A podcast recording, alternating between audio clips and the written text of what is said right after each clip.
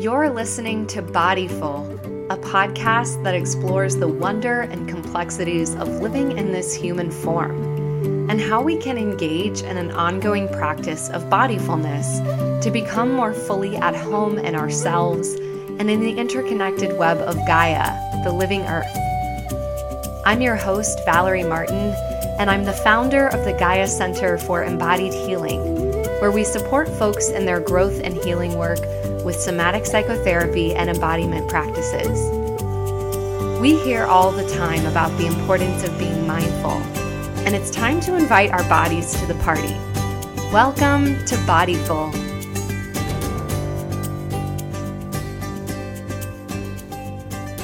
Hello, friends, and welcome back to Bodyful. Well, first thing is yes, it's been a minute since I've released an episode, or about a month. And I am committed to getting back on track with the bi weekly schedule as well as for my other podcast, Vegan and Vibrant. And I'm so excited that I am onboarding an administrative support person later this week who is a friend, and I'm really hoping it will be a good fit because that support will allow me to actually do the things that I want to do and not be trying to hold way too many plates in the air. So, Super jazzed about that. Another big thing that happened since I last published an episode is the Gaia Center moved. And we moved from my one office in a shared suite to our own suite of five offices and a little break room. Um, it's four private offices and a little movement space, and it is beautiful.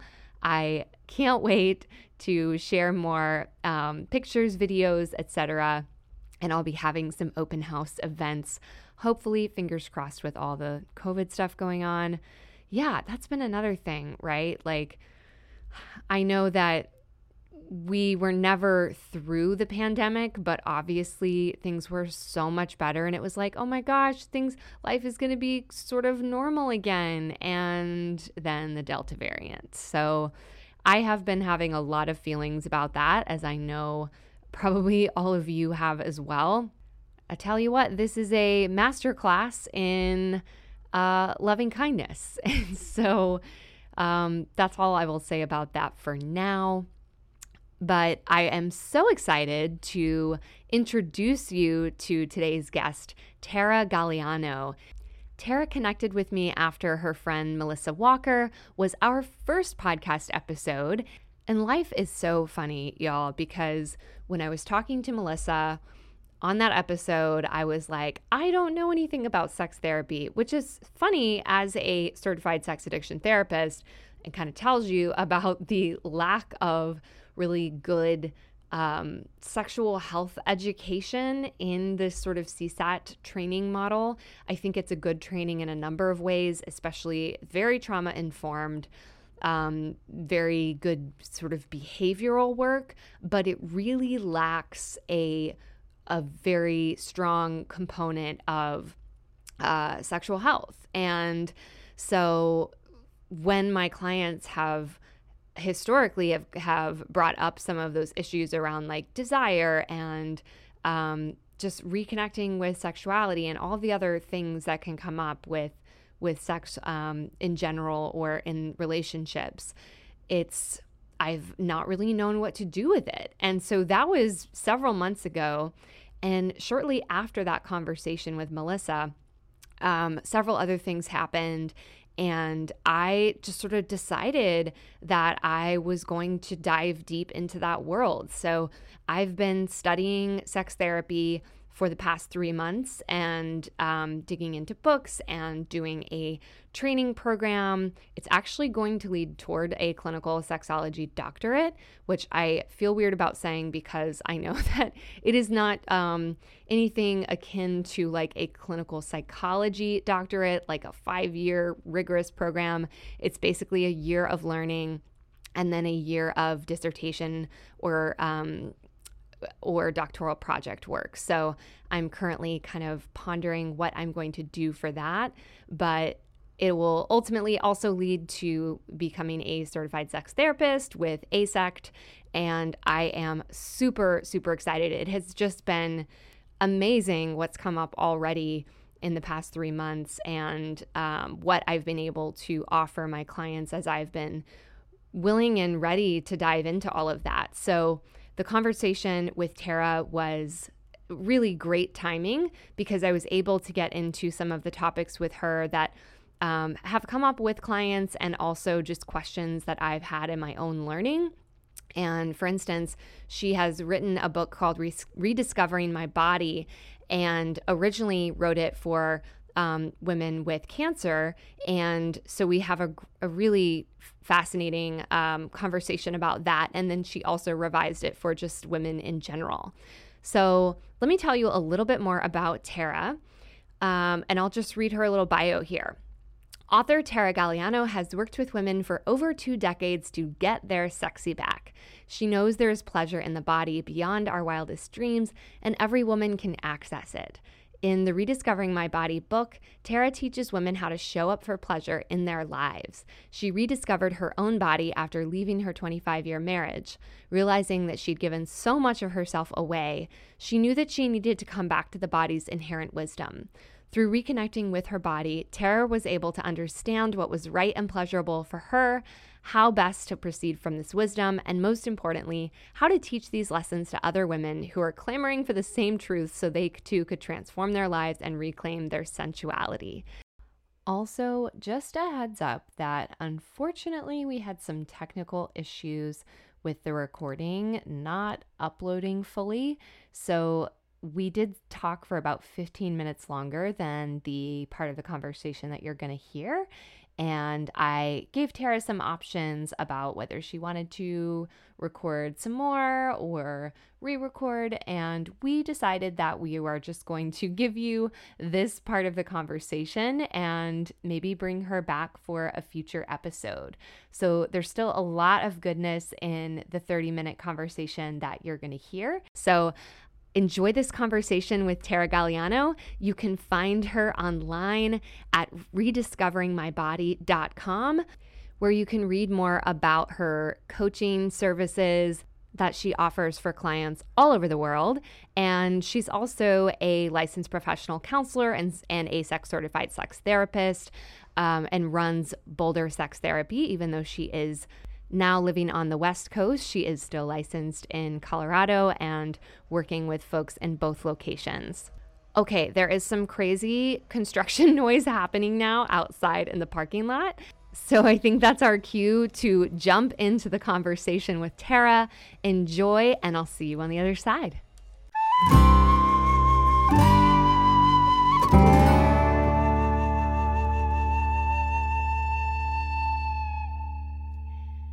Tara, thank you so much for taking the time to be with me here today. I am so excited to talk with you. Certainly my pleasure, Valerie. This is awesome. Yeah. So we'll start with just kind of dropping in and getting present. And so, as always, folks who are listening, feel free to join us if you're able to. If you're driving, keep your eyes open and be safe. Um, but we'll just take a moment to bring ourselves more fully present into this space, this moment, this conversation. So, just allowing yourself to feel the surface underneath you, find your feet maybe wiggling your toes. And just let the breath settle into its natural rhythm.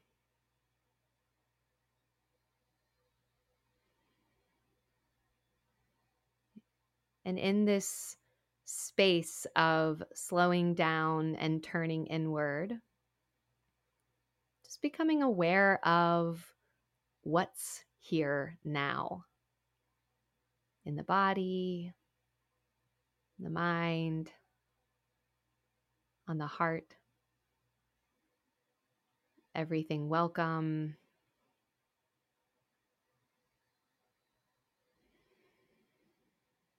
no right or wrong. just one more big full breath.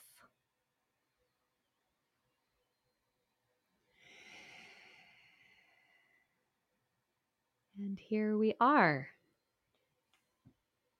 So I always love to ask whatever you are open to sharing. What did you notice right now as you turned inward? Mm-hmm. I noticed that I just got back from camping and I'm still wearing my bikini top. I love it. oh my God, I forgot about that. yes, and I feel the back body. I feel my neck. I feel tension on my right side as it releases. And I feel the back of my heart, I would say, and mm. my traps and my shoulders and my shoulder blades really opening up and expanding. And I can feel the tension of the constriction of them being pulled forward and really expanding and relaxing as I sit back in this seat and take my own seat for this conversation. Mm, beautiful. Thank you. And even just hearing that, there's always, uh, there's always so much just innate wisdom that I hear and what comes up for people. So, what I, part of what I heard in that was just noticing where we have agency that we might notice sort of like, oh, when I'm just kind of in default, here's what my shoulders are doing. But when I bring some loving awareness to that, I have a choice to kind of sit back and find a different seat. Mm-hmm. It feels more yeah, expansive. Beautiful. Mm-hmm. Yes, mm-hmm. that's so true. Yeah. So tell us a little bit about what brought you to doing sex therapy and sexual empowerment coaching? Yeah. Well, I have to say, it was not something that I was dreaming about as a little girl. I had no idea. I think some of my dreams at that point were to be an educator. And it's interesting because I did have dreams of words and word usage, and I wanted to teach people vocabulary and I wanted to teach them how to be more specific with their word choices. So I actually did study to become um, an English teacher and I was a literature major as an undergraduate. And then I decided as I began to teach literature to people, I was teaching Beowulf and Macbeth to unconventional students, and they were um, getting their high school diplomas in the evening, and they were grandmas and students who needed to work full time to pay for their housing needs and for their families, and they were pregnant. Um, so, so many different reasons why they weren't in traditional school. And I loved talking with them. And then this Beowulf and Macbeth stuff was getting in the way. And I thought, oh, this is so much more important to hear about them and their lives. So I decided I need to study to be a therapist. And so I was all of 25, 26 years old and decided to go back to school and went to graduate school at Naropa University and studied as a contemplative psychotherapist and really wanted to know who I am. So this way I could be clear about what people were bringing to me. And I felt like that was important for me in my journey. And I graduated from Naropa in 2000. And at that point, I became one of their subsidized counselors because they didn't have an mm. in house counseling center. And everybody wanted to talk about sex and sexuality and sexual identity and relationships. And I had had zero courses on human sexuality at Naropa University back then. I'm glad to say that has changed. But at that point, I knew only my personal experience and the professional experience was yeah was yeah paucity for me i didn't have much information to go by in terms of how to do sex therapy but then i got back in school and i learned and i became um, a certified sexologist and then i became a certified sex therapist eventually so always always studying to learn more but really responding to the needs of my clients who i felt were very gracious and courageous to be opening up and speaking to me about sex and sexuality. And that was where I responded and thought, this is awesome. I'm so hmm. Happy to be talking about these taboo subjects or these subjects that oftentimes people don't have words for. So I do mm-hmm. see that my childhood dream has come true as I am an educator and I am speaking to people about things that they don't have words for. And I'm helping them create a vocabulary that works for them and create some confidence and certainly some fluency so they can begin to ask for what it is that they want. Mm-hmm. Beautiful. Yeah, I I feel similarly as far as um, I was telling you before we started recording about the direction that I'm taking in my sort of clinical learning right now. And it just, yeah, so many times I would have clients who that wasn't necessarily what they were coming to me for, but it would come up in the course of our work. Um, their challenges with sex and sexuality and wanting to feel more fulfilled in that and just feeling completely lost with it. And you know, like you said, a, a traditional um, counseling or social work or whatever kind of education that's largely left out of the conversation. Um, and as you said, you know, many programs are improving with that, but even still, um, more traditional schools than Naropa are probably quite lagging in that department. So I just felt like I didn't you know, like, oh, well, let me just, I just have to refer them out to one of the five sex therapists in town because I don't know how to help you. So, really leaning into that, the additional learning and, and per- personal life experience that's required to be able to support people in that. And it is so, such a, a really, um, precious thing to to be entrusted with that with with these topics that you know people so rarely discuss with others in their life and hopefully we're a part of changing that. Yes it's a true thing i see that yeah. Yeah. So your as far as your particular interests or what you really love supporting people with when it comes to sexuality tell us a little bit about that or how that meandering path has looked throughout your career since you started focusing on that? Yeah, I love that. That's a great question. So in the beginning, it really was working with young, younger. I was younger. Everybody seemed younger. And so there were people who were really burgeoning in their sexuality and beginning relationships. And so they were at a developmental stage where they were exploring their sexual identity. And so they were in their early 20s. Sometimes they were teenagers, not usually not quite that young, but Naropa students can be of varying ages.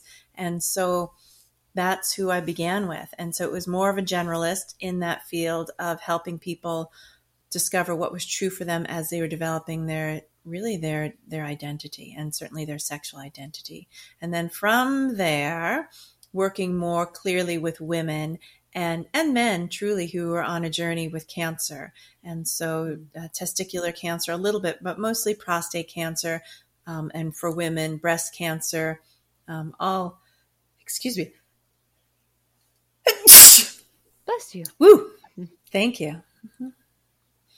so all different types of cancer um, that women mm-hmm. struggled with and then through that process developing a class for boulder community health because women really wanted to know about their own functionality and when men came in with prostate cancer most doctors were addressing their sexual functionality and how it might be impacted by the cancer and cancer mm-hmm. treatment and yeah subsequent medical issues however with women that was not the case and mm. they often had questions about who do I ask my questions to?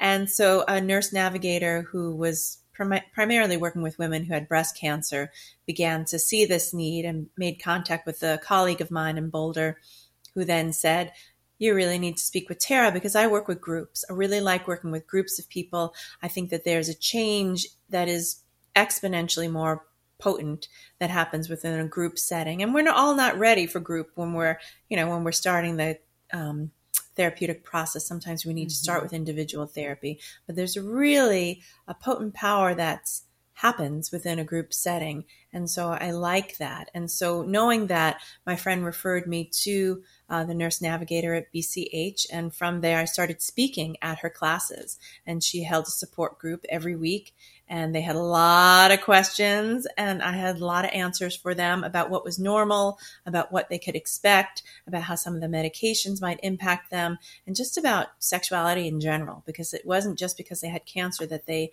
had the information that it was probably prior to having cancer that they had questions that weren't being answered. And so I answered those. And then we realized that there was a need here. And so from that, I developed a class called Rediscovering My Body. And that was a very popular class. And we offered it in six weeks. And then it became a month because of scheduling. We really wanted to make sure that women were able to show up because women were very on very different paths with their diagnosis. Sometimes they were just being diagnosed. Other times they had been um, treated and it had been 11 years out from their original cancer diagnosis. And, and yeah, ultimately to um, a, a, stage where they were stable. And so it was, yeah, many varying degrees, many different ages. Um, I would say relation stat, relationship statuses, and also um, yeah, gender. I mean, not so much gender, mm-hmm. but uh, mm-hmm. sexual preferences, who, who, who they were sleeping with, who they wanted to make, yeah, orientation. And so, because of that, uh, the class really, in a group setting, became such a wonderful vehicle for women to not only get the information that they needed, but to also build relationships with each other. So they had this great sense of camaraderie, of sisterhood, where they could depend on each other and really see what was working for one person and what they could do for themselves to reach for that. Mm. Um, so that's, yeah, so that was some some of the groups that I work with, and I continue to work with women because I love I love the transformation, and I know that when that happens for women in particular, that societies are really beginning to change as well. Um, mm-hmm. That that's really the the pivotal point is that when women are really claiming their desire, speaking it, owning it, and living into it in a much more full embodied way, that there really starts to happen some transformation within their own families, within their own um, influence uh, their spheres of influence and within their own cultures mm-hmm. and communities. Absolutely. And I know that, you know, working with that population of folks who are um, who are healing from cancer is not your necessarily primary or or only um, population that you work with. But I I think it's so uh, important, so fascinating. Like, and it's one of those things that is probably a a kind of a duh for either sex therapists or folks who have had cancer or professionally work with cancer. But as someone who had not really done much of either of those things, uh, you know, it was like, oh, when I had a class with uh, Dr. Ann Katz recently, who really specializes in this, um, yeah, it was like all this, like, wow, yeah, of course these these illnesses are going to take a massive toll. You know, we think of how it affects people's overall health, um, physically speaking, and even maybe eh, mental health. Um, and and their ability to to to work and do different things with their bodies but what about how it affects their sexuality it's certainly not part of the mainstream discourse but it's so important because it is really re- rediscovering like what does sexuality look like in my body that has been through this this very painful and horrific thing and often that has left the body permanently changed in some way um, so so then you took your rediscovering my body class and created a book from that tell us a little bit about the book and what your intention was with that and how the book has evolved yeah, I mean, it's been really quite the journey. I've always wanted to write a book, having been a literature major, and the book that I wrote, and I'll just pop in a picture of it, is this. Yeah. And what I loved about this and what I wanted to create was something beautiful. So I hired an illustrator who did all of these amazing illustrations for the book, and she did a, mm. you know, a real heart, um, and really did got a tremendous job because I wanted women to have something beautiful that they could write within. And it is a guidebook. It's, you know, it, there's content in it, but it really is an opportunity for women to begin to collect their own data about themselves and maybe stop referencing outside of themselves a little bit and bring that attention in towards themselves and collect the data points of what is true for them at this time and place. And so, this work began rediscover my body began with the work that I was doing with women with cancer. And then women were saying this is a steep prerequisite. And I have this experience. I just had a baby, or I had mm. this experience. I just went through a divorce, or I had this experience and I just broke up with a lover, or I just went through menopause, or I just had some life changing experience. And I need to know what is true for me through the process of rediscovering my own body. And I want to set that in motion. And so this book then, well, it was written for women who'd had cancer. And I had, goodness, written it now over four years ago. And it was dormant. And I went through my own process of rediscovering my body as I went through a divorce of um, after 25 years of being married, married, and really feeling into, oh, this is what my journey is. And as I deepened into that process, I recognized during the pandemic in June that I'd written a book. I was like, I'd written a book and I'd gotten it edited. And oh my goodness, what do I need to do to repurpose this material? And so I edited it again. So it was applicable to all women. And then in November of last year, I self published it because I really wanted it to be this beautiful book and now it's available on Amazon. And I use it in the work that I do with women. And it's really a great and valuable tool. And I love that it's not this erudite academic book, but it's very accessible. And that was my intention. I want to make it available to all women of many different ages, and that that's an access point for them to begin again to catalog what is true for them in the moment and date it and do the exercises and then come back to it again and do it again and date it and see the progress, see the changes, notice what was true for them then and notice what is true for them now because we are dynamic beings.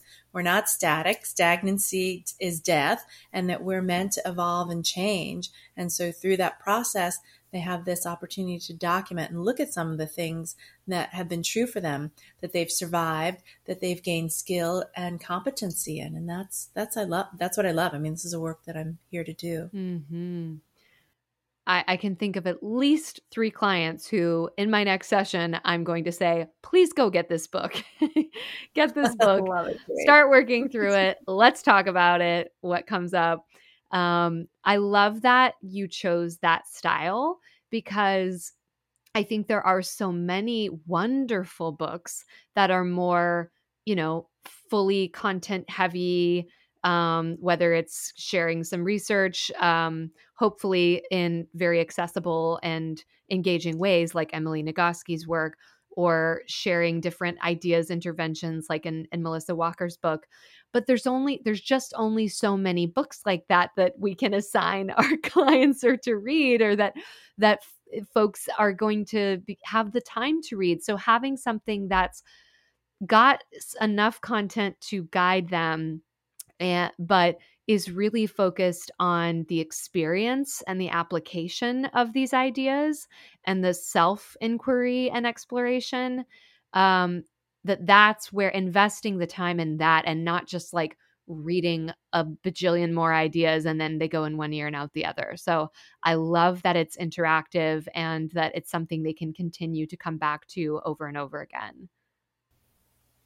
That was really important to me and also making it beautiful. So mm-hmm. I for my own edition that I published that I gave out to friends and family, it was about picking the right paper with the right texture so the print bleeded into the page at the right uh, way. I mean, it was really it was a sensual experience, which is what I want the women to have when they're reading and interacting with the book. So it was that in the creation of it, and I really had that in the concept of the book. And I'm so happy that it came out the way that it did. I think it was, yeah, it was perfectly executed for this time. Mm. Yeah. Mm-hmm. So you mentioned a minute ago, um, and the ending of a long term marriage. And it's even reading a little bit on your website, it sounds like that that was a part of your continued um, sexual kind of evolution and, and really claiming your sexuality. Um, so I'm just so curious because I think that there are people out there, and let's just say, you know, we're talking largely about um, folks who identify as women right now. So let's say if there are women out there who are not feeling fulfilled in their committed relationship. Um, it's I feel like so hard to for people to know like okay, does this mean that because I'm not having not feeling sexually fulfilled and this and this is like the one place in my life that if I'm in a monogamous relationship that I can get that need met, does that mean that I'm with the wrong person? Um, or does it mean that maybe there's hope for us to quote fix this um, and i know there's obviously it's completely case by case but i wonder if that's an issue that's come up for you in your work um, with folks and as someone who maybe had the experience of at least at this point in your life part of the answer was not being in the relationship anymore. Um, just kind of what can you say to women who might be in that phase of um, is the problem am i not sexually fulfilled because this isn't the the person for me? Or is it possible that we can make this better yes I, I and that's that's a great question and obviously it is case by case and i think that there's some guiding principles that I use to address this issue as it comes up again and again. And certainly what I discovered in my own path. I mean, it's an absolutely fascinating process um, to be working with because I am trained as a sex therapist. And just to reference my former relationship with my husband, or former husband, was that he struggled with sex addiction. So I like to think we were missing each other like that, but really, really, we were hitting each other on like that. We were so right on, made for each other because absolutely everything that he was doing was triggering everything in me. And what I've come to recognize now is that um, obviously he was engaged in behaviors that weren't supportive of our relationship. And maybe that's not so obvious, but that's what I came to discover. And then there was what I was doing, which is ultimately the only thing that I could change. Um, I was ignoring my own needs and I made a vow to my husband in terms of marriage and doing whatever it took to meet that vow. And and so in my mind, maybe working 150% to meet this marriage or to meet this relationship so it could be successful because I was not willing to give up on this idea because of the vows that I took of this relationship. And then ignoring my own desires, ignoring my own evolution truly because now that I've been released from this, what I recognize is that I was not able to, and nor was I willing to, nor did I claim my own desire in the relationship. And so maybe it was the person, and that's easy you know, blame, I would say. But ultimately, it didn't give me the opportunity to take responsibility for what is true for me. And I find mm. that that's true for so many of us as women is that we need to cultivate our own sense of agency, our own sense of sexual sovereignty, so we know what is true for us. And that is to begin to take risks to ask for the things that we need that bring us pleasure. And oftentimes, what I find is that women don't know. So they need to have that exploration where they begin to know what is true for them and know that that may change over time, but it is a starting point. And oftentimes, women don't even have that starting point. They're referencing outside of themselves and asking their partner, like, so fulfill me, or so give me an orgasm. Uh, so whatever it is that we're requesting from them that we've not owned for ourselves and that that is our responsibility. And that was the fallacy that i lived with under that i did not know that that was my responsibility to really claim that for myself. And once I began to see how it was manifesting in other areas of my life, because these problems don't get fixed, you get a divorce, you think it's fixed, and that's not true. they emerge in other areas of the life. And so when I saw that, I thought, oh, yes, this is me again creating these problems because I need to resolve it and and I will just say it really for me was about the voice as it, it was about the expression that I was denying myself of what it is that I truly desire. How do I speak what it is that I desire and make a request of somebody and not a demand, not a manipulation, not a coercion, because I didn't mm. learn how to ask in an invitational way where I'm saying, this is what I'd like. And then the other person who I'm asking can say yes or no. And they can say, that doesn't work for me. And then we need to make other agreements, or then we may need I mean, we may need to dissolve the relationship. I mean, there are so many risks involved with really asking for what it is that we want. And when we add on top of that the overlay of religion, of monogamy, of heterosexism, or of whatever it is that we're living into that obstructs the pathway for us to really speak our desire, then it gets really difficult. And my job right? I feel like I'm an agitator and I'm stirring the pot as a sexual empowerment coach is to really help people understand that those are blockages that they need to take responsibility for and work with. And that when they know their true desire and begin to ask for them in a meaningful way that is kind and gentle with themselves first and then with another, that they may be rejected and that's huge. And it's like living life on the edge. And that's oftentimes where I feel like we're afraid to go because we're comfortable. I had a comfortable life. I, we had a couple of businesses. We owned a couple of houses. It's like a comfortable financial life and all of those things. And trading all of that in for the unknown is scary stuff. And do we need to do it at that level? Well, no, but we need to begin to do it on a level that is still going to be uncomfortable because that's what mm-hmm. happens when we begin to ask for things that we desire. It's a little bit risky, and that's just the way it is. Right. And especially with sex, like you said, all of the kind of cultural baggage around it, the internalized shame, whether you were overtly, you know, brought up in like a very, um, a very sexually shaming household or religion or not, and you just kind of soaked it in from the culture.